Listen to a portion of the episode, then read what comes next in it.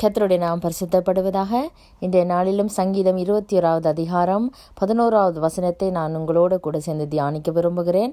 அதாவது வசனம் சொல்லுகிறது அவர்கள் உமக்கு விரோதமாய் பொல்லாங்கு நினைத்தார்கள். தீவினையை எத்தனம் பண்ணினார்கள். ஒன்றும் வாய்க்காமற் போயிற்று. ஆமேன். அதாவது மனுஷர்கள் எங்களுக்கு விரோதமாக பொல்லாங்கு நினைப்பார்கள். தீவினை எத்தனம் பண்ணுவார்கள். ஆனால் அவை ஒன்றும் என்ன செய்யாது? வாய்க்காமற் போவோம் என்று சொல்லி தேவ ஆவியானவர் இன்றைய நாளிலும் இந்த வார்த்தையூடாக எங்களோட பேசுகிறார். ஆமேன். அதாவது இசையா ஐம்பத்தி நாலாவது அதிகாரம் பதினேழாவது வசனம் ஆரம்பம் சொல்கிறது உனக்கு விரோதமாக உருவாக்கப்படும் எந்த ஆயுதமும் வாய்க்காதே போகும். அதாவது எந்த ஆயுதமாக இருந்தாலும் எங்களுக்கு விரோதமாக எழும்புற எந்த காரியமாக இருந்தாலும் தேவன் அவைகளை வாய்க்காமல் போக பண்ண சர்வ வல்லவராக இருக்கிறார்.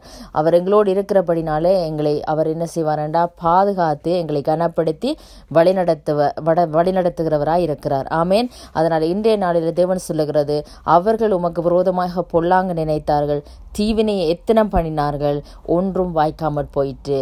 மனிதர்கள் எங்களுக்கு விரோதமாக என்ன பிளான் போட்டாலும் எங்களுக்கு விரோதமாக என்ன சேர்ந்து கதைச்சாலும் ஒன்றும் வாய்க்காது. தேவன் எங்களோடு இருக்கிறபடியால் எங்களை ஆசிர்வதித்து கனப்படுத்தி வழிநடத்த வல்லமை உள்ளவராக இருக்கிறார் கர்த்ததாமே உங்களை நிறைவாக ஆசிர்வதிப்பாராக. ஆமேன்.